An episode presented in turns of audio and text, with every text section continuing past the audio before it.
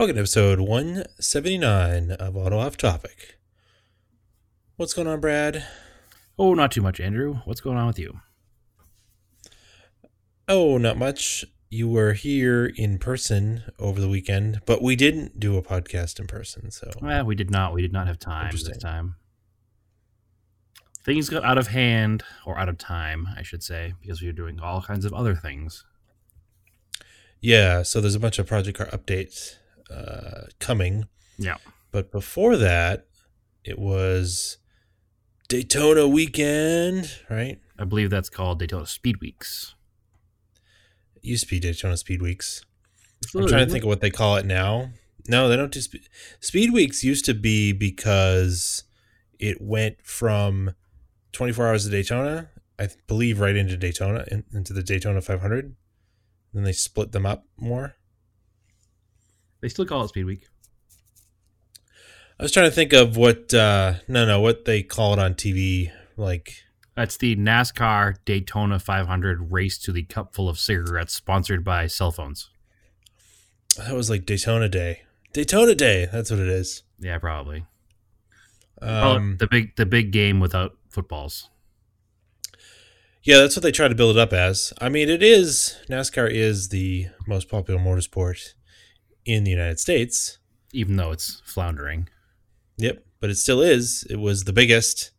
So even if it lost a little bit, it's still the biggest. Yeah, yeah, you're right. Um, and uh, well, they started the race on Sunday, but then they had to finish it Monday night because of rain. Because you can't race NASCAR in the rain. no, they don't. uh, they don't have rain tires or wipers. Oh, they have experimented with them in the past on road courses. I remember a few years ago there was a Watkins Glen race that was run in the rain, and it was an absolute disaster. Oh, it was super fun to watch. oh, it was, but it was just it was it was like watching a bunch of amateur drifters. Like it wasn't. Yeah. It wasn't not good. Um, but anyway, they ran the race uh, Monday night. Uh, I didn't get to catch it. I was busy. Yeah, I was on. I I, was on an airplane, unfortunately. Yeah, I caught the highlight because the big news was, of course, the big one that you always get at super speedways.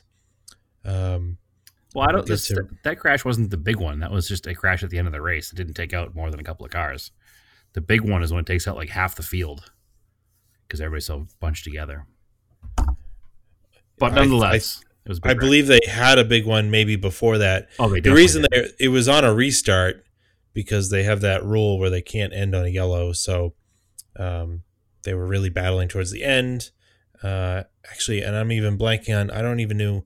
So Ryan Newman was leading the race, and it looked like from the replay he was pulling out to block for the win.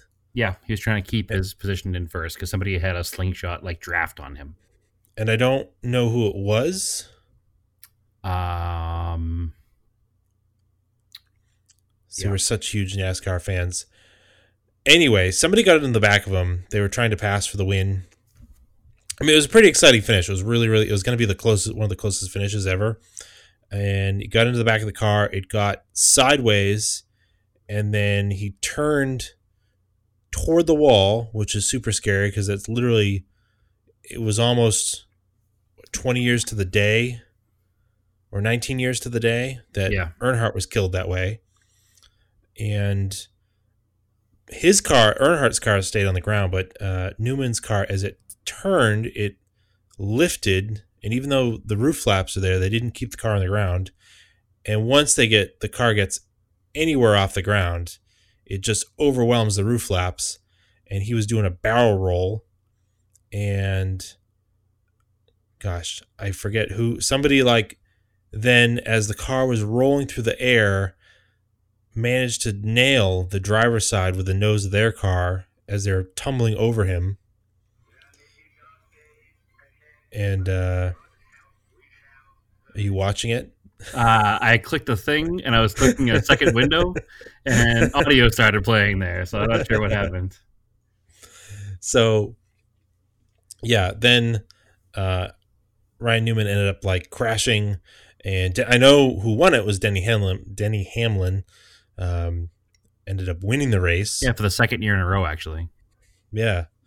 Um, but it was, I guess, this huge debacle because Denny Hamlin didn't realize that Ryan hadn't gotten out of the car under his own power. Like, they put up like these like uh like black shades around the car while they were trying to extract him. Like it was really like nobody knew like they're like holy crap like did this guy die? Like they didn't know that. So people were kind of upset with uh, denny hamlin because he was like celebrating and they kind of went through the whole thing and they kept showing the replay. Um yeah, it's kind of shitty but it turns out come to find out this afternoon before recording this checking up on this story Ryan Newman is awake, alert, talking to people in his hospital bed.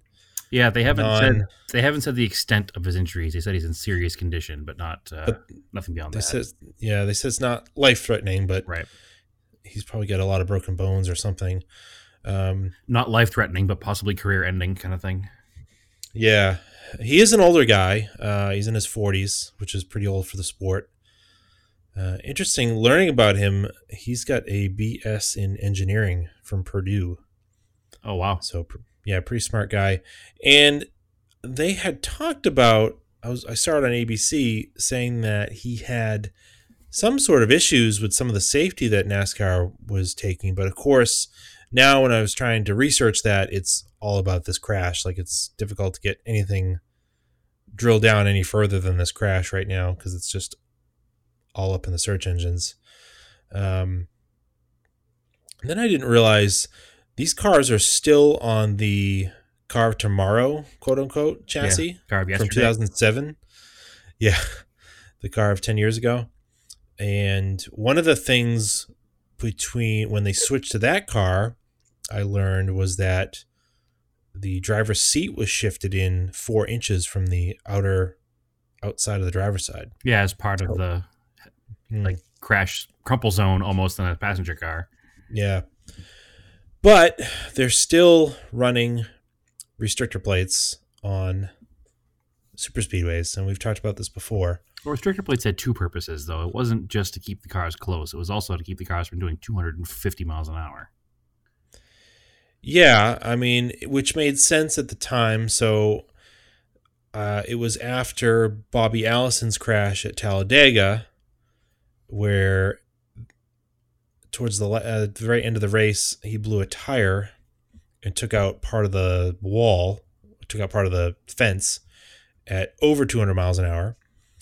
And for the pole of that race, Bill Elliott set the pole at 212 miles an hour, which is kind of crazy for NASCAR because uh, they yeah. said the same year and uh, that uh, the Indy cars set the pole at uh, Indianapolis at 216 miles an hour. Yeah, almost and the, the same speed. Yeah. Yeah, the difference between an Indy car and a NASCAR, there's so much more downforce than an Indy car uh, and aero. But restrictor plates aren't only used in uh, NASCAR. There's a form of it used in other kinds of racing as well. It just it takes more of its own thing in NASCAR because it brings the cars closer together and makes the, you know, quote unquote the competition better supposedly. Um, but I mean, other sporting events, other, other racing events, like even in uh, in rally racing, our beloved rally racing, they have turbo restrictors. You know, they have yeah, little, but they don't cause accidents. No, they cause cars to go slower. Yeah, but people can tune around them, but they don't like cause. They don't like bunch cars together. Like that's no, they definitely don't do that. So it's just to kind of even the playing field, so you don't have like a super like someone can't spend uh, like so much money on an engine that they'd have like a 600 horsepower rally car engine. Right. That'd be kind of crazy. Um yeah it's like i i don't get why they still have them. Uh, they don't really need them not with the technology now. Well no and, and you could also maybe, control speed. You could also control speed with gearing too. I mean if they had you know a certain set of gears they had to run on a super speedway but that would probably also keep them bunched up close together because anything that limits the top speed of the car is going to keep these cars close together so what do they have to do yeah i don't know They are coming out with a new chassis though instead for 2021. I don't know if they're still going to run restrictor plates. I think that's still up in the air. Well, they're still V8 rear wheel drive cars at the core of it. So, I mean, they're drastically different, but they're still same engines, I think, aren't they? Well, that's what they're talking about. No. Uh, they're going to, well, they haven't been carbureted since 14 or 15, I think. Right, They but they're like to- they're like they're like throttle body injected almost. They have like a carburetor No. style. I, I believe now they are actually going to injection. Okay, you know, and uh, they do want to entice. They're trying to entice other manufacturers like Honda. Um, of course, Honda doesn't have a production V8, but they do have a V6 with turbos that they run in um, IMSA. So there is talk that possibly they will allow other engines, so that other manufacturers will come and race in NASCAR. What do you think about that? I'm 100 percent for it. Yeah. I mean, it's it will probably again like anything else will tick off the traditionalists, but that happens in any kind of sport and any kind of um, platform that you're in, or even non-sports. Um, but they've already made lots of changes that people have gotten behind, um, and maybe this will be the thing that puts that you know popularity back into the sport. You know, it's it's always, Yeah, the- always been kind of ridiculous because you know they they have been stock cars, and stock cars used to be they were showroom vehicles that were modified to race, and then they morphed into tube frame vehicles. But at least that the production car the body was based on was still a you know a full frame rear wheel drive V8 American car, and now since the 90s when you know Pontiac brought out the front wheel drive Grand Prix and they were running those in NASCAR and they were a far cry from the car you could buy on the street when those were front wheel drive V6s and the race cars are rear wheel drive V8s you know and up to now with you know the Camrys and whatnot that are clearly not anything near what a street Camry is. So it's been kind of ridiculous for a while anyway so why not try something new? Yeah, and they're pulling a lot from the IMSA playbook because NASCAR does own IMSA. So they're looking at it's going to have IRS, uh, 18 inch wheels with a lower profile uh, Goodyear tire still. There is talk potentially maybe Michelin might get into it. some tire wars would be Um, good Yep. Uh, they're going to go with a sequential gearbox, six speed instead of the four speed H pattern. Uh, but likely the shifter will still be on the transmission tunnel. What It'll it'll, just be it'll up, look traditional. up down. Yep. Uh, yeah. Again, potentially engines other than V8s and all carbon bodywork. So instead of having uh, sheet metal that can be kind of massaged for aero, it's going to be a standardized carbon bodywork. Okay. And they're talking about it's going to be a single chassis and possibly built by uh, Dallara or somebody. Dallara. Yep. Yeah. uh, because they even though they're an Italian company uh, and like the core the uh, sorry the Cadillacs that are running uh, the DPIs Yep. in uh, IMSA those are Dallaras they're just rebadged Dallaras um, with Cadillac power plants you know whatever Chevy GM LS whatever Yeah. they are General Motors based power Um, plants. and I guess part of that, they also have a contract building Indy cars. So they have a factory in Indianapolis. So it's potential that they would probably build a factory in Charlotte or North Carolina. It's going to be an expensive year for NASCAR if they're changing all the cars that drastically in one year. It's going to essentially outdate every piece of equipment that they own. Yeah, and they also said unfortunately, with a lot of the standardization, they're going to be cutting some personnel potentially too.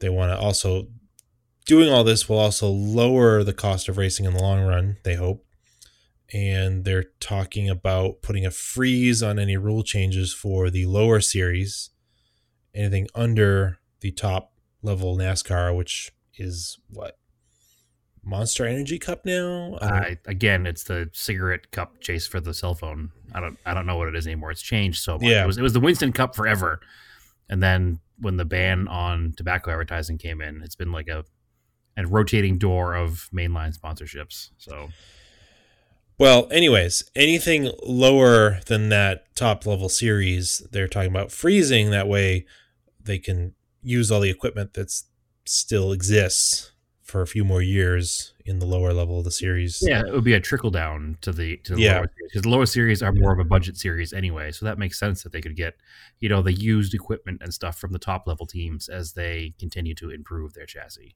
It kind of like being being the little sibling. You get the leftover clothes, you know. Yeah, exactly.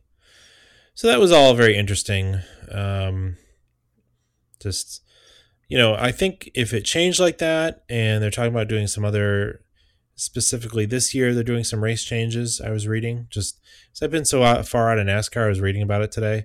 Uh, they're talking about doing a double header at Pocono this summer. Okay. Uh, so a Saturday Sunday double header race, not like Busch Series, not Busch Series anymore, but Top level, Like an actual- top level. top level, top level. Uh, and then it would give them a two week break because apparently the broadcast deal with uh, NBC, NBC is covering the Summer Olympics this year, which is two weeks. So that's part of the, the plan there. And then they're also saving like the teams don't have to travel to two different racetracks. They're just going to stay there for one weekend. So uh, that's kind of cool. I mean, I should look into see what weekend that is. Pocono's not that far. That'd be kind of cool. No, Never been there. far.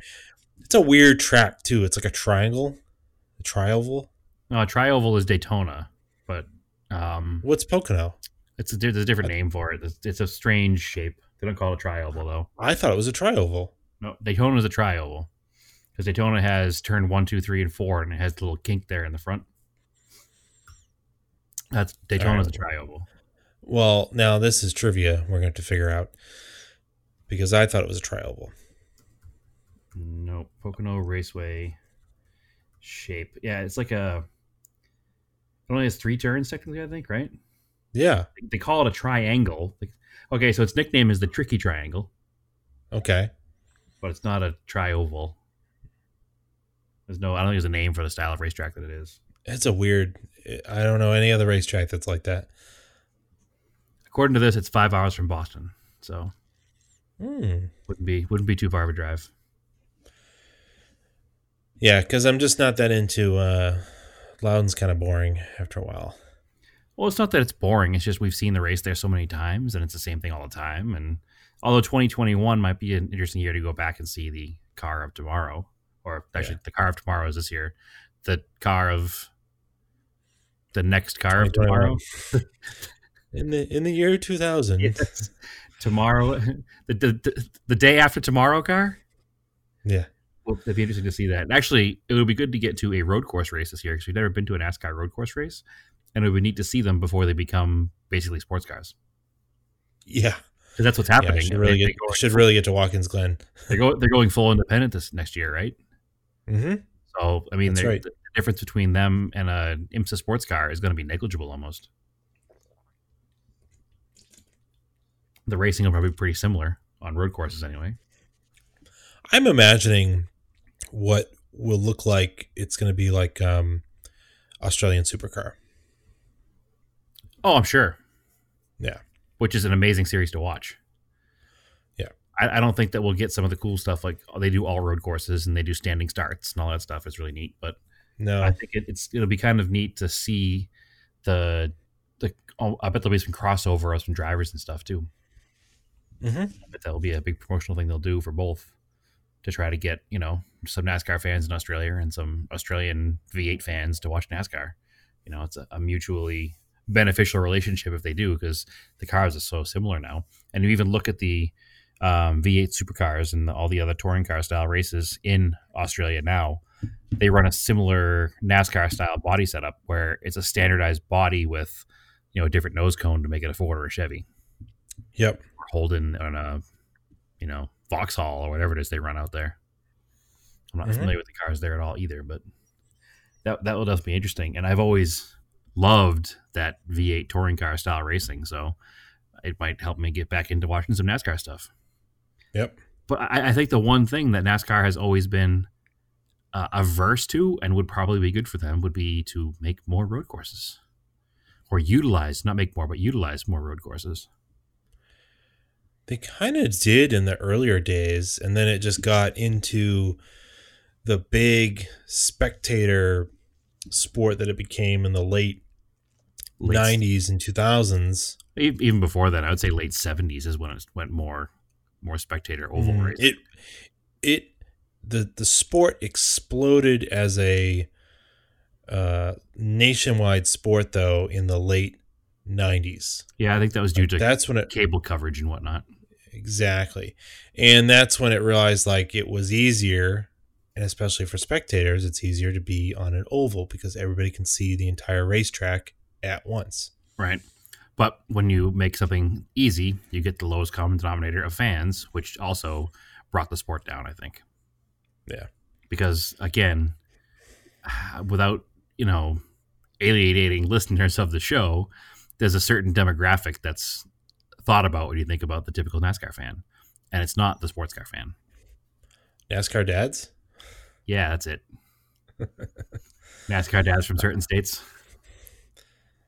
But nonetheless, I, I've I've always enjoyed NASCAR to a degree. When I was a kid, I watched it all the time, and I think you did too. You watched a lot more than you do now. Um, Yep. we were way more into it. Well, it was the only thing that was on. Yeah, yeah, exactly. Um, and the the racing has always been good. It's always been a lot of good back and forth and passing because the cars being the nature of the cars, they were pretty robust and could beat and bang off each other without too much of a uh, side effect on on aero or mechanical damage. Um, so it's always been kind of exciting to watch. And I think if they make it the right changes and they put the right people in charge and they make it more of a global sport, it might uh, it might help it and it might make it interesting to watch again. Mm-hmm. The past two or three years, I've said I'm going to try to watch more NASCAR this year. I'm going to try to get back into it this year and learn the new rule changes. And because you know, there's all kinds of rules, like races are run in stages now, and there's you know lucky dog rules about getting back your lead, your your lap down, your down laps and stuff like that. And I don't understand any of it just because I haven't been watching it. But Well, the other problem is too that it's on a Sunday afternoon, which if it's a nice day outside, I'm outside doing things. I'm not Yeah. sitting in front of the TV watching NASCAR. And then if I I have no desire to record it because I don't want to watch it afterwards because yeah, you just I already know what. Yeah. yeah, I already know what happened. But um Yeah, that's probably part of the problem. I know a lot of people try to watch, you know, sports uh, on recorded and try to avoid the results all day, and it's just it's hard, especially when you become a fan of things because naturally you start following things that are going to give you the results before you want them. Exactly. you need to make it a point not to check your Instagram if you don't want to see who won the Indy 500, uh, excuse me, the Daytona 500 before you watched it. All right. In other uh, long-standing vehicle news, kind of like the uh, car tomorrow keeps soldiering on, uh, the Nissan Frontier update still in production for 2020. Update, no update. Next story. Yeah. Uh, I mean, this is like crazy, right? People not have been knocking Mitsubishi for keeping their stuff in production. Yeah. But come on, this this truck's been in production since the second gen has been in production since 2005. But at the end of the day, they're still selling them. So people still want Barely. but they're the only small truck on the market. Up until 2019, they were still available with a manual transmission, so you could get a base model, you know, simple truck with a manual transmission. And they made a truck for people that wanted it. You know, if you wanted a no frills truck, you bought a Frontier. But yeah. that being said, as a consumer, I have a hard time paying twenty something thousand dollars for something that looks like I could have possibly bought it from a used car lot for four. Exactly. That's a bit of an issue.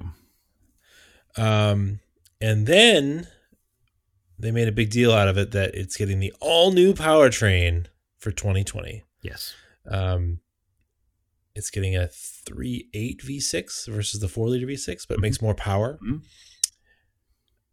And it also, like, I screenshotted, like, I got a suggested Facebook ad because it was like, all it was like Forester, all new powertrain.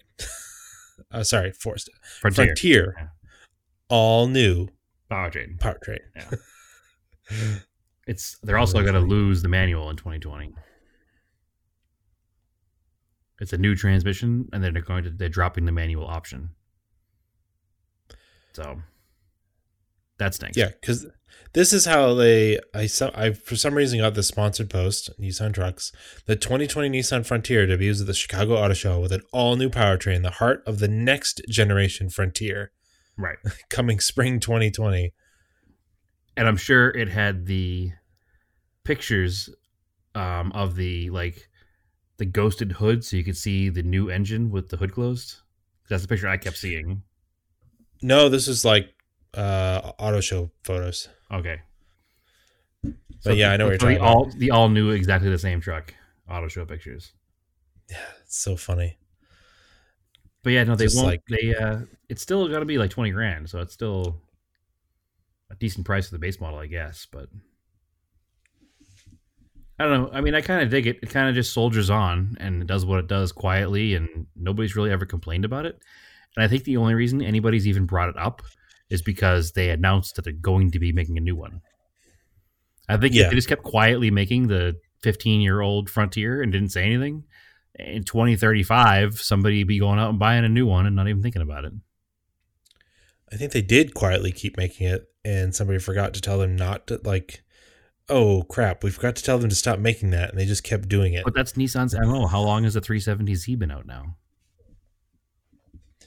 Oh, probably uh, Almost as long. Oh eight, I think it came out in 08. So you're talking 11 years. You know, and the 350Z was a little shorter of a run. You know, how long has the GTR been the same car now? 08 as well. Yeah. Yeah, So I mean, I mean, they, they've made you know trim changes and engine changes and stuff, but essentially it's the same car. And the weird thing about the GTR is they still sell those too. And when the that price keeps going up. yeah, that's the thing. When that car came out, it was 70 grand, and now it's 200, 130, 140, 200, whatever it costs. I haven't been in the market lately, obviously, but I know it's like twice what it was new. Yeah, and like comes in the factory with the same amount of horsepower. Yeah, it hasn't changed much. The MSRP starts now at 113 grand. Weird. But I mean, it looks just like the 2009 GTR. It hasn't really changed much. I don't know. I don't see the. I don't, I don't see it being a big news story that Nissan hasn't changed his truck. I think when Nissan does change his truck, it'll be a big news story. Mhm. Uh, sorry, it's 113 grand for the 560 horsepower version. Okay. The 600 horsepower version, the Nismo package. Would you like to take a stab in the dark of how much that costs? The top of the line GTR. If it's 113 for a base model, 175. 210. Whoa. So it's literally two base model GTRs to buy one Nismo. So that's Man, that's it. That was always the other crazy thing to me. This is a little tangent, but selling a GTR, at least here in the States, at a Nissan dealer and asking $200,000 for it, you do not get a $200 buyer experience at a Nissan dealership. you definitely get a $200 buyer experience, not a $200,000. Yes. That's what I meant. Yeah. Thank you. You do get a $200 buyer experience. Well, it's the Oh, same you problem. certainly do. yeah, it's the same You'll problem. get some popcorn and balloons and it's the same problem that Hyundai has right now with their Genesis program. You know, they're they're have they're creating this premium brand, but they're forgetting to make the premium brand buying experience that Infiniti and Lexus did back in the late '80s. Well, that's what's so weird. Infiniti exists. They could have just called it the Infiniti GTR and sold it at Infiniti dealers. And people here in the United States are like, oh, yeah, $200,000 for a luxury car? Not a big deal. Now there was there was no room with that screen to put the Infiniti analog clock in there though, so they would want to do it. Yeah. $200,000 for a Datsun. Now you sound like an old man. But I listen. I understand why the car is two hundred grand if it's you know the world beating limited production whatever whatever whatever. And I understand somebody buying that car. I mean, It, it was world beating in 2008. it wouldn't be me spending two hundred thousand dollars on I mean, two hundred thousand dollars buys you a lot of other cars. It buys you a, l- a hell of a Porsche. Yeah, You know, that's it does. that's the, that's the big problem. It buys you a really really nice Porsche. yeah. The GTR was always kind of a a world beating car at a much lower price than everything else, and you know, I think in the '90s they were probably 40, 50 grand, right? They were probably like Corvette money. Yeah. It yeah, exactly. It buys you a really nice Porsche or like two or three C7s Yeah. and maybe one and a half C8s. It buys you a Porsche and a diesel pickup to to, to, to and from the track with. Yeah, exactly. So it's it just doesn't seem like it's a, a wise purchase anymore. When the car came out at like 70, 80 grand, it was, you know, it, it car made sense. But for the car to be out for this long and not have any changes, I mean, not any significant changes. They've made again computer changes and engine changes and whatnot. But Yeah. I don't get All it. right, we're also off- we're also we're not, we're not- the market for these cars. We're not, Yeah, we're, we've off we're not even, tangent. Yeah, we're not even the market for a twenty thousand dollar pickup truck. So I mean, let's be honest here. Let's we're not they're not selling this car to us. Obviously, Nope. two two hundred grand here in Phoenix. I'm buying a house. Yeah. You had some new diecast stuff that's coming out. Well, I had a couple interesting pieces of news diecast wise. One was a little we're a little late in the update because apparently it's been out for about two or three months. I didn't realize it. So there are a couple of premium diecast brands that generally make American cars, um, and muscle car era American cars.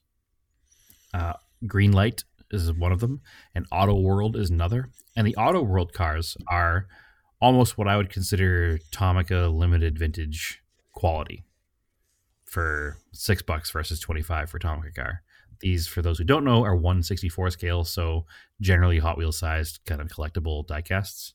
Um, Greenlight came out with a Volkswagen Golf GTI, a first generation, so a Rabbit, the United States, which is kind of big news for a manufacturer that usually makes Mustangs, Firebirds, Camaros, Chevelles.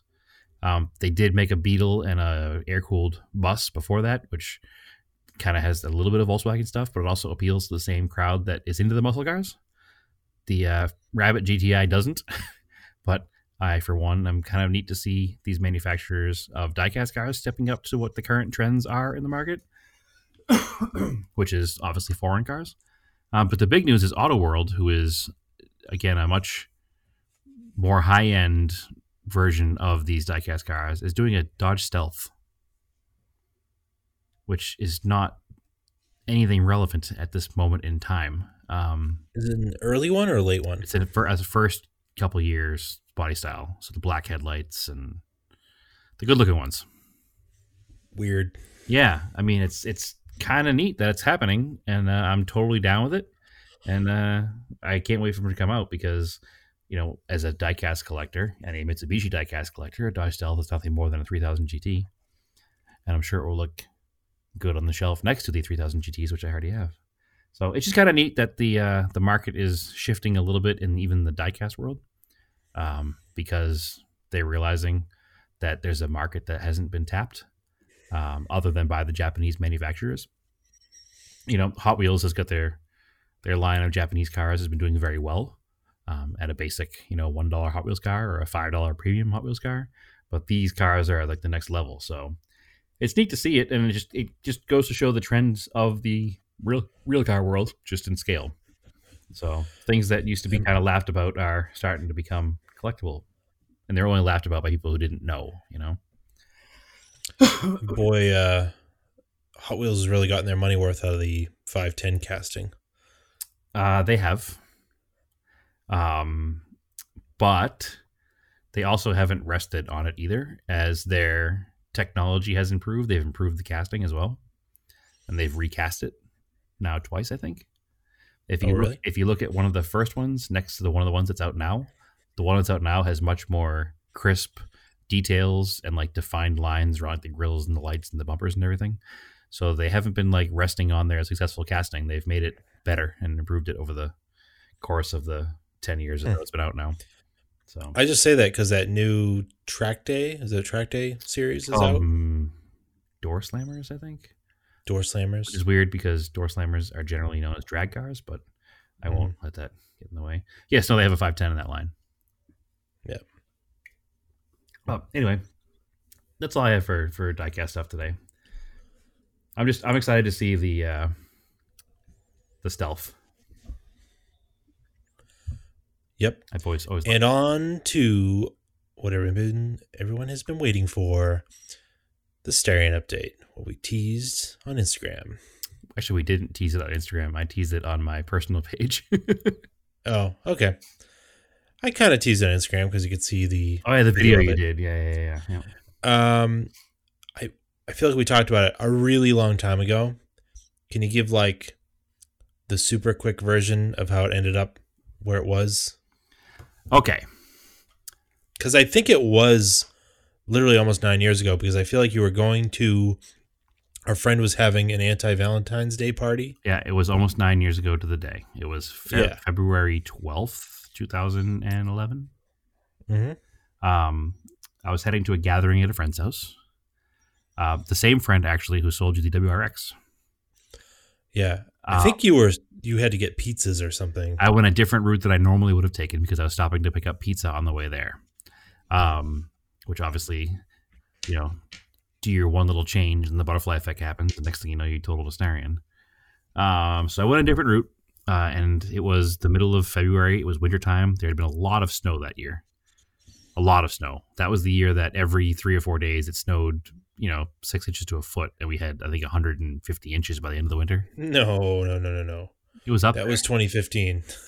Okay, well, this was maybe 100 inches by the end of winter. It was it was one of the really bad snow years because I have a picture of the car right before the accident happened, parked in front of the snow pile at work, and the snow pile is, you know, five starions tall behind it. So it was definitely a lot of snow that winter. Regardless, the point of it is the snow piles on the side of the road were very high, and I was driving down a main road. Um, and somebody came out of a side street without the benefit of stopping and looking to make sure nobody was coming down the main road um, and I T-boned their obviously Nissan Altima. Um, they were 100% at fault. The car was, you know, written off by the insurance company, but it was a 2011 insurance claim. So the car being in 1984, they didn't take the car at a salvage yard. They're just like, we don't want this. You keep the car. Here's the money. So of course I did. It doesn't get a salvage title or anything. It stays clean title. Not that that matters. Um, car got parked. I couldn't find fenders. I couldn't find a spoiler. I couldn't find a few of the parts that I needed for early flat body Starion. Um, and then I found parts. And once I found parts, it had already been probably a year. And I said, okay, I'm going to start working on this car. But instead of just fixing the front of the car, I'm going to get ambitious and I'm going to fix all of the rust on the car and make this thing like super nice. So I did something that I'll probably never do again, and uh, I I preach this theory to everybody all the time now. Don't take the car all the way apart unless you have a really serious plan and a lot of money. So I took the car all the way apart. The entire interior was out, all the lights were out. Um, it was stripped down as far as it could go and still be sort of mobile. Um, and I brought it to a shop that I was working at at the time and put it on the chassis lift frame machine and started cutting out the rust. Well, moving a little bit forward, I didn't finish that job of changing all the rusted panels out. And I wound up leaving that particular job. And then I had to move the car out of that job because I wasn't there anymore. And then I didn't have a place to work on the car. And the car sat waiting for a place to work on the car. And then the car sat some more. And the car sat some more. And then about five years in, I decided to pull it out and start working on it again. And I quickly ran out of space to work on it again. And the car sat and sat and sat. So, those of you who know me know it's been an interesting decade of my life. Um, but in this decade of my life, things have gotten gone from good to bad to good to bad, and now ultimately they're great again. And the car has always kind of been there on the sideline. So I decided that the best plan to do would be to put it back together in a, I don't want to say restored manner, but in a drivable manner, just so we can enjoy it. Oh, it's not restored. Not restored, no. It's restored to mobile. mobile status. I'd say it's a little beyond that. We did there. We did put some patches in the floors, um, and we did a couple other things to it to make it a little bit more livable. But I mean, everybody's probably seen pictures of it by now. It's a white car with a red fender and a red, sorry, a maroon fender and a maroon header panel and one maroon headlight door and a bright red front bumper and a black and gold two tone fender on the other side. And it's kind of an off white color, and one of the doors is bright white. Um, and there's a lot of black primer spots that just covered some bare metal. Um, it's not pretty. It's not. It's not pretty, but it kind of has a neat attitude about it, and I kind of like it. And uh, I'm not embarrassed to drive crappy cars, obviously, because that's kind of what we've made our life around here, as uh, the Auto Off Topic podcast goes. We have nice cars, but we also have had most of our fun in crappy cars. So I'm kind of. I'm kind of okay with it. Uh, and we're going to get to a, a, another topic in a little bit too about the uh, acceptable level of disrepair and the acceptable amount of hacking that you can do to a car and still be okay with driving the car. Um, and this car has both of those things in spades, like really, really strongly. There's not, there's no denying this car is not something that you would uh, expect anybody to get, and I don't expect anybody to get it. Um, anybody who does get it, I appreciate, but you don't have to get it. I get it, and that's all that matters. Uh, uh, one thing I have learned in the past 10 years is it's more important to make yourself happy with things than to do what you think other people should do. So, other people think you should do. So, I've been told a thousand times to throw this car in the trash, uh, and I, I just won't do it. So, uh, the car has a neat story, much like a lot of my cars. I get lost in that story, and I don't think of it as metal anymore. Um, I don't know, Andrew. Should I tell a story of the car's origin again? It's probably been a while. Uh, I could, you can. touch on it real quick. Um, so I bought the car from the original owner. It only has eighty three thousand miles on it, eighty four thousand miles on it. well, hold on. I found it on Craigslist, Yes, this is true. I'll give Andrew. but I credit. I had. I think. What happened? Oh, I didn't want it. no no I. I yeah, I ended up I ended up trading, quote unquote, trading you the Mirage. For it, Yeah, So basically. you found the car. You want, basically paid. I paid for the car, and you gave me the Mirage, and then you because Right. this was our this is an eight hundred dollar car right? again, our magic number. So I I paid for the Starion. You gave me the Mirage. I ultimately probably got the better deal Well, because that car lasted a lot longer. So the theory here is um, that we love eight hundred dollar cars, and they're usually Mitsubishis. I think Yep. I think you found the car, and you're like, I want to go look at this, and I was like, all right, cool, that's a neat car, let's go look at it. And we went and looked at it, and you were like, it's crappier than I think it should be. I don't think I want it. And I was like, it's just crappy enough. I think I want it, but I shouldn't buy it because I don't have the cash or the room for it right now. And I was daily driving the Mirage at the time. And that's where I think it was like, you were like, hey, I would drive the Mirage. And I was like, sweet, 800 bucks.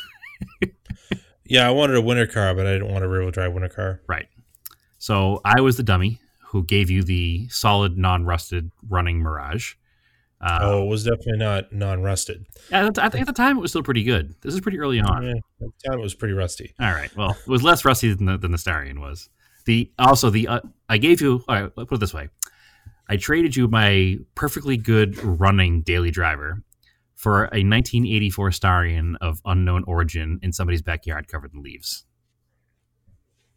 Um, That's that's on brand for you. 100 percent on brand. I'm ready to do it again. Who wants a Volkswagen for a rusty old Starion? Um, so we we bought the car, we brought it home, uh, we cleaned it up, and it actually cleaned up really nice, other than the giant holes in the quarter panels. The interior is mint. Uh, it turns out that the owner who I bought it from, the original owner, uh, bought it in 1984, the first year his company was in business, because he was successful in his first year in business. So he said, "I'm going to buy myself a brand new car, and I'm going to buy my mom a brand new car." And because he was his first year in business, he wanted something that represented that. And Mitsubishi's first year in business, full first year in business in the United States, was 84. 83 officially, but 84 for the first full year. So he went to Mitsubishi in Lynn, which is now Mitsubishi in Danvers, where both of us have worked at different times. Uh, and he bought the brand new 84 Starion ES Turbo. It's the only package it doesn't have is the Technica talking talking dash, uh, which wouldn't be a Technica if it wasn't this Conquest. But anyway, and he bought his mom a brand new Cordia, which unfortunately was not around to purchase in 2009 when we bought the Starion. Um, so I bought the car. I loved it. I drove it. I dailied it. It was already rusty, so I didn't feel bad driving it in the wintertime. Car ran great. It turns out it had a brand new engine put in it in like 2002 or 2003 because he brought it to the Mitsubishi dealer for service. Believe it or not, that late in his life, and they forgot to put coolant back in it when they were done, and they he left the parking lot and immediately blew it up like you know a mile down the road. So they owed him a brand new engine, and he got a brand new Mitsubishi long block put in at the time. So the engine in the car only has like 10,000 miles on it. So that's part of the car's story as well. Uh, on top of that, it has uh, what Mitsubishi calls the VELNAS system, which is vehicle electronic lap and something system control. It's basically an early, um, uh, what do you call it, like a trip computer. So it does your instant fuel economy, your average fuel economy, your miles to empty, uh, but it also does uh, lap times and a couple other things for using the car on a track, which is interesting. Um, it's pretty rare setup. I, have never seen another one in a vehicle working, and it works perfectly in this car. So it's another reason that I've fallen in love with the car because of that. And the final reason I fell in love with the car is because it has on a set of Enkei 92 wheels in a 15 by 7 with a zero offset that were bought in 1986. And in 1986, my father was the Enkei wheel dealer in the area. And these wheels came from my father's wheel store in 1986. Um, and I have the receipt and everything from when he bought the wheels brand new. So that's also kind of a cool connection to have with the car. So I've always just kind of stuck with this car through, for whatever reason, it's been stored in five or six different places. Uh, ultimately, it's been in my father's, my parents' yard for the past four or five years, much to their wonderment and enjoyment. Um, but finally, it's together again. Um, we've been slowly piecing it together, slowly hammering out the bodywork in the front, getting the fenders hung back on it, getting the bumper hung back on it, getting everything going back on the car. Car always ran. Um, we had a coil go out on it once. No, that was the other car. Never mind. We had minor little things go wrong with it over the years. You know, the old fuel in it kind of sat and gummed things up a little bit. Um, but ultimately, last time we were using it and playing around with it and putting it together, the fuel pump died. So we kind of parked it and said, well, next time I'm back in Massachusetts, I'll order a fuel pump ahead of time and we'll try to slap a fuel pump in it real quick and uh, see if we can get it running again. And if it's something beyond the fuel pump, maybe we'll try to make a harder to make decision about the car.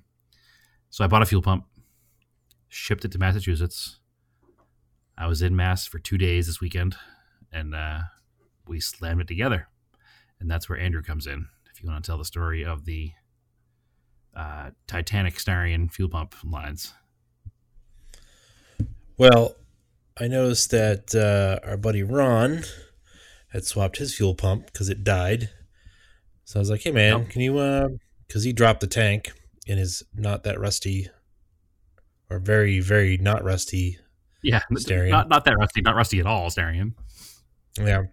So he dropped the tank in his, and I was like, "Hey man, you can send me some more detail shots of that because we're going to do it in Brad's car without dropping the tank. Um, there's an access panel under the under the back hatch. Uh, like most Mitsubishis have this, they're pretty good about it. However, the fuel pump is not in the tank. Uh, the just the sending unit. So the fuel pump is on the top, but it's just forward of this opening. So we were trying to decide what to do with it definitely did not want to get into dropping the tank because it's kind of a nightmare. Also, because rusty New England gas straps and bolts. That's what I mean. So, nice thing about Mitsubishi is they don't actually use gas straps. Oh, right. They use bolted uh, gas straps. They're bolted. Um, so those gas tank straps don't rot. But uh, boy, boy, do those bolts rot. Yeah. Yeah. Um, and uh, so we decided to take a uh, cutoff wheel, cut some slots. up from the opening and then peel the sheet metal up. And right there, sitting on top of the tank, was a very rusty fuel pump. Well, at least the regular part, or kind of like fuel damper, I don't know what we want to call it, on the end of it was like super rusty. And we're kind of looking at it. My dad was there looking at it. We're like, I don't know if it's going to come apart. I was like, hmm. Well, either it comes apart or it breaks. If it breaks, then we'll just throw the car away Well, or come back later and make a new fuel line, which is kind of a pain in the ass. But well, the other the other thought was if it doesn't work, we'll just buy a Jegs fuel cell and slap it in the bag. Sure. Um, but I was like, well, let me try it. So I got some big old channel locks and held on to the fuel pump like it was an oil, uh, like an oil filter, and then turned. I did spray some seafoam deep creep on there. Turned that regulator part off, or damper. I don't know exactly what it does. It's kind of on the end of the fuel pump. It's It doesn't not, have a pressure it's line not to a it. regulator. It's probably it, it probably has something to do with the way the fuel flows. It probably like atomizes it properly or whatever somehow. No, no, no, no. Your atomization would No, I had a way way up in the in, in the intake. I understand that, but um, maybe atomization is the wrong word. But it has something to do That's with the rate of fuel flowing out, but not a regulator. That's why I'm saying it's a, like a fuel damper. It's it's dampening the pulses that you would get out of the Which is the pump. what I was saying, but using the wrong vernacular. I know atomization is the wrong word, but So it's got a big old honking 21 millimeter like uh, nut part of it. So I I put it on there, grabbed up the channel locks, turned it, and it wasn't that tight. It came undone. I couldn't believe it. Of course, it's got copper crush washers between it, so it didn't really rust together. But I was super surprised that it even came apart because it really looked like it had become one piece of metal. hmm So we managed to take that out. Uh, the other end was just a rubber hose. It popped right off. Put in the new pump. Aftermarket pump fit. Worked fine. Cut. Uh, put new connectors on the wires. Put them on. Screwed it on. It leaked. Yeah, pretty pretty bad. Because, uh, we had the original crush washer that was on there while I was undoing it, like flinged off under the car somewhere. I don't know where it went. Super annoying. Um, and then in the package of stuff, there was new crush washers, and there was a weird looking one that looked like a snap clip with like little tabs on it. Right, and didn't look like it fit anything we had, so we didn't use it. No, it looked like what you would put on the end of a pump to hold the filter on if it was an in tank pump. Right. That's what it looked like that clip. Um, so I found some other copper crush washers from Brake Jobs, and we took a round rasp and hollowed it out just a little bit more because it was almost the right size. Because the it needed to fit on the outside edges of this damper thing without slipping inside of it. Um, I got that on there, cranked it down. It sealed, didn't leak. Car started up fine after we charged the battery for 24 hours. Um, and then we're cleaning up, kind of jumping ahead here. We found the washer that flung off. It looks just like the one that was in the package with the four tabs on it. Um, Yeah, exactly. but whatever, our bespoke, handmade, artisanal copper gasket works just fine. Uh, and then there was a couple other things. There's like a plastic shield over the thing that we just kind of cut off to get to it Right. because it wasn't really doing much of anything. I mean, Uh, it seems like it probably keeps crap from building up in the front of the pump where the connections are. As that's probably its general purpose. Well, I guess it was still rusty. Obviously, it didn't work.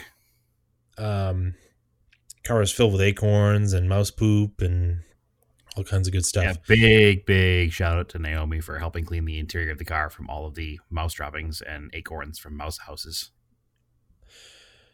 So now uh, we've got a running car with a uh, flap of sheet metal sticking up in the back hatch. So what did you do to solve that? I hit it with a hammer. That was about it. I hit it. Yeah, with, I, I hit it with a hammer, and I shaped it to back to the shape that it was supposed to be. Um, we had cut two slots into the floor, probably about a foot, a little less than a foot, maybe, uh, and peeled it back. I was able to hit it back with a hammer, knock it back into shape pretty well, um, and then just put some metal tape over the top of it. Uh, ultimately, it goes underneath like the carpet and stuff in the back, so you'll never see it anyway, uh, and it keeps out the crud from going into the car with the metal tape. And the little door that holds that goes over where you would think the fuel pump is, but actually it only goes to the sending unit.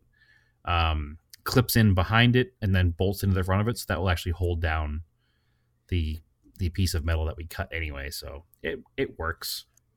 Yeah, and if you ever need to change it again, you can just bend it back up. Yeah, I think that the ultimate plan for this car involves driving it across the country, and I'll probably be knowing that there's a Chinese fuel pump in it. We'll probably buy another Chinese fuel pump to put in the glove box, uh, in case you know it decides to die somewhere in Iowa, and uh, I can just change it to the side of the road at that point. Yeah. So then you put all the rest of the interior back together. Well, Oh. except for like Let's Sort of. We missed. We're missing one one important aspect that we're going to cover in our Oh, next right. segment. Um, we did use old license plates from the car oh, to so patch the holes in the floor that I cut out during my initial um, hopes and dreams of restoring this thing to let, let pretty much concours levels. so before that, in the summertime, we had talked about this. We used piece of the old rotted fender after you put the nose back on the car to patch a large hole behind the driver's seat, Correct. and we did an okay job with that. It we had a little couple open spots that if anybody to looked at it, they would say somebody who's learning to weld did this. There's no question. Yeah, Yeah. it was acceptable. Uh, I mean, so then you acceptable because we didn't pay for it. Yeah, then you still had some other holes that we were gonna weld, but we figured, eh, let's do the uh, the the old hot rod license plate method. Correct, because it's cheap, easy, and quick, and doesn't require So prep. Yeah, so we actually pop riveted the plate down over the hole, and then there's two holes, and then you seam sealed all the gaps. Yeah, these weren't structural pieces. They were just like where the driver's feet would be. Um, over the years, obviously, you know, water from your shoes and salt and everything just kind of ate away some holes in the floor right there. So we just cut out the rust to like a square around where the rust was, and put like maybe like a four inch by four inch piece of license plate over it. Pop riveted in. The only thing I had to buy for this, you know, endeavor was a thing of seam sealer. So once we pop Yep. riveted them in, we seam sealed the top, finished putting the interior of the car in.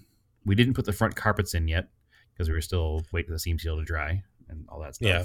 I, was, I still have to put the whole console in, and that will take some time before I put the carpets in. Um, It's more of a car though. I mean, You put the taillights in, I put the taillights back in, put a plate on it, checked all the lights. We rolled all the it, lights work. all the lights worked. Yeah. We rolled it up on the lift, um, lifted the lift up, seam sealed the bottom of the car. Actually, the one thing I f- remembered after I left and put the car away and came back here is I wanted to spray paint the bottom of the car flat black where the license plate were, just to cover any extra spare metal, uh, bare metal, excuse me, not spare metal. And uh, we didn't do that, but next time, no big deal. Um, so that was good. Everything seemed okay decided that the best bet at that point, when you haven't driven a car in a one year shy of a decade, would probably be to drive it without the benefit of changing any fluids. Yeah, took it around the block. I took it around a, a big block, probably five or Oh yeah, five or six miles. we should mention. So during that fuel pump, it's just smelt like straight varnish, Yeah, Like, the fuel or pump straight, uh, yeah.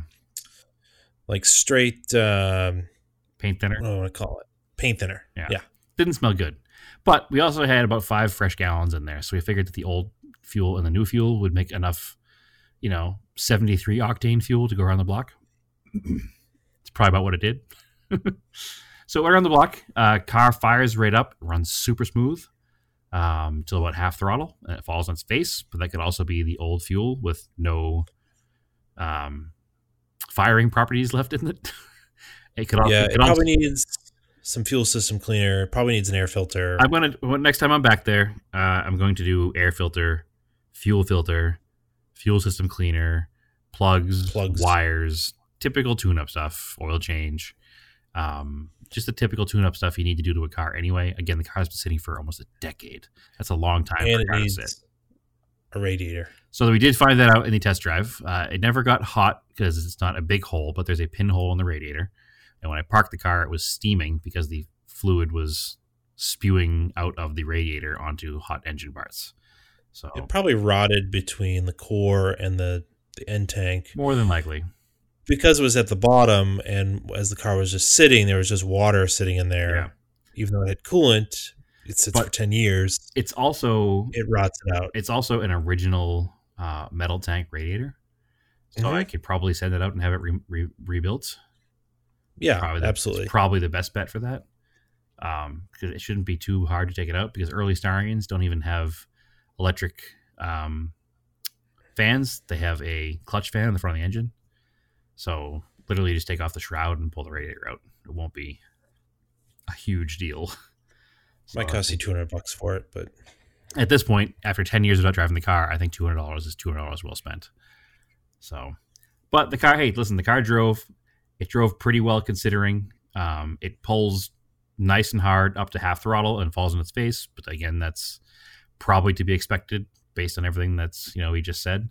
Um, I'm excited because that means next time I come out there, I can actually probably almost drive the car. You know, maybe I'll try to get a radiator sent there so I can put a radiator in it in a couple hours versus sending one out to be rebuilt. Who knows? Um, but the important thing is the car can be driven. So I just need to finish putting the interior together, and I think we still got to put the front grill in, but that's not a huge deal, and that's uh, that's really all that's left. So, and then we'll probably spray paint some crappy white paint over the primer spots to make it look a little more presentable. Maybe pop rivets some metal over the holes in the quarter panels. but but overall, it's a car again, and it drives again, and I drove it again, and let me tell you, that felt good because this car's been in the back of my mind for a decade, and you know, even driving around the block was a was a pretty big victory. And you know, we keep talking about how we're trying to get all of my old garbage gone through and taken care of, and we started with the Raider, which is unfortunately broken again, and then moved on to the Sapporo, and you know, we fixed things in the Blue Colt, and we're we're just kind of going through everything and making things work again. And the Starion runs and drives, and that's makes me super happy. And I can't thank you and your father and Naomi enough for spending the whole entire day uh, on Sunday helping me do that. So it's uh, it's good. Things are things are moving well, and I think the ultimate plan for that car, because of my sentimental attachment to the car, I don't think it's ever going to be worth restoring that car. It's a lot of work. oh no, It needs a Nope. lot of body work. Um, I think the best bet is going to be to drive the car across country. Um, take all of the good parts out of it the engine, the suspension, the nice New England non sun faded interior, and uh, buy a rolling shell or running shell out here with a sun baked interior and sun baked paint. Send that shell out for paint and then transfer all of my good parts onto a nice West Coast shell out here, uh, and have a running driving minty fresh Starion for you know a couple of grand tops. I Yeah, think that's the ultimate plan for that car. So and restore the wheels on the car and all that stuff and make it make it nice and uh, make it the showpiece that I originally dreamed about the car being when I venture restoring it. So I don't think that's too ambitious of a plan. I think it's a lot more reasonable than what I have. And I'll just take, let's say, legitimately everything out of the car, including that, you know, Velnas computer system and that 10,000 mile engine and transfer it all over to a nice solid shell. So I- Yep. I, already have a lean, a lean, a, a line on a couple of shells out here that are, you've already you've already taken out a title loan and yeah, yeah, yeah, a lean, yeah. no, there's uh, there's two here in Phoenix and there's two in Vegas, and I kind of have my pick of all of them for super cheap monies, and uh, one of them will be that plan for that eventually. But I think for now, the plan is just to enjoy the car in Massachusetts when I'm there visiting, um, and use it as basic transportation, and uh, and go from there. So cool. You think you would drive it to Radwood, Philly? that's potential, potential. There's a big there's a there's a lot of to do that would have to happen in a short period of time to make that a thing. Because how far away Sure is. how far away is that? That's in March, April. April fifth. So that would require me getting there, getting the car running and driving with new radiator, interior in the car, and a full tune up to make sure it's ready to go in a month. So Yeah. it's the problem is I don't think I'd be I, I, I think it would require two trips. Mm-hmm. So I don't I don't have two trips in me financially in order to make that happen. So I do want to try to get to Radwood, Philly. I may just either fly to Boston and drive with you, or just fly into Philly and have you pick me up there because it was a lot of fun last time, Mhm. and I'd like to go back again this time. So we'll see. It's not, it's up in the air. Before that is Radwood, Austin, and I'm going to that with the Eclipse. So Yeah, I'd like to get the. I'm planning on the lot, so do the normal springtime oil change, and I think I'm actually going to try to get to doing the black window trim yeah, because it's absolutely. it shouldn't take too much work. It doesn't won't take any really disassembly of the car. Well, the cowl panel needs some paint, so I'll pop that out. Um, I already have the paint. I have the sandpaper. I have plenty of masking stuff. I just never got to it in the last couple of years. So I think I think that'll be my goal. It's kind of low risk. Yeah, Should be able to get it done. that's a It'll look- relaxing it'll project. nice. Yeah, it's low risk. It's not difficult, and the results will be really good. yeah. So Yeah, that's probably the only thing I plan on doing. That just the like I said, the oil change, general checkup, make sure it's okay. Should be uh, to drive that far, and uh, Do we want to? Do we want to go into our our discussion here about the acceptable level of hackery? I'm going to save that for a later date. um, we can save that. Yeah, I, think, I think so. I think that I want to do a little more, uh, a little more research about some things, and, and we'll talk about that later. So Well, let's cover some events that's coming up. You mentioned Radwood Austin. That's February 29th. Yep, leap leap day. Uh, I, Yep. I will be caravanning out there with Ron in his Japanese Trans Am, aka the Starion. Mm-hmm. Which actually, quick project car update on Ron's car. We had an incident a couple weeks ago where his rear glass got shattered. Yep. Um, he found a rear hatch in the correct color north of Sacramento, California, which, if anybody who's not from the West Coast doesn't know, that is nowhere near Phoenix. Um, so he rallied himself uh, in his truck and drove straight there to the junkyard to buy that hatch in the correct color. Bought the hatch, turned around, bought a Buick Reatta as well for some reason, which now that I've seen it and sat in it and played around with it, I kind of understand. It's it's kind of a terrible car, but it's kind of a neat car. We'll have Ron on in the near future to discuss that purchase. Uh, and rallied his way right back down here to Phoenix uh, in a day and a half, which is pretty impressive considering how far away he went to get this part. Um, so earlier in this past week, I went over there and helped him swap the hatch over. It's possible with one person. It's better with two, so you don't wind up with two broken hatches classes. Um, but so his car is all set now to go as well. So he'd be uh, debuting that new hatch at Austin. Cool. And then uh, there's Radwood March in South Carolina. Yep. Neither of us are going to that one. Nope. Um, and Philly, April 8th. And then April Southern New Hampshire Cars and Coffee. April 5th. Sorry. Southern New Hampshire Cars and Coffee first event is April 19th. And that is the Coffee Factory in Salem, New Hampshire. Excellent. All right. Anything else? I think. Where can they find you? Uh, my Instagram is TSISS350. And you can always find us, Auto Off Topic Podcast on Facebook, Auto Off Topic on Instagram, and me, Race and Anger on Instagram. So keep your cars analog and aim for the roses.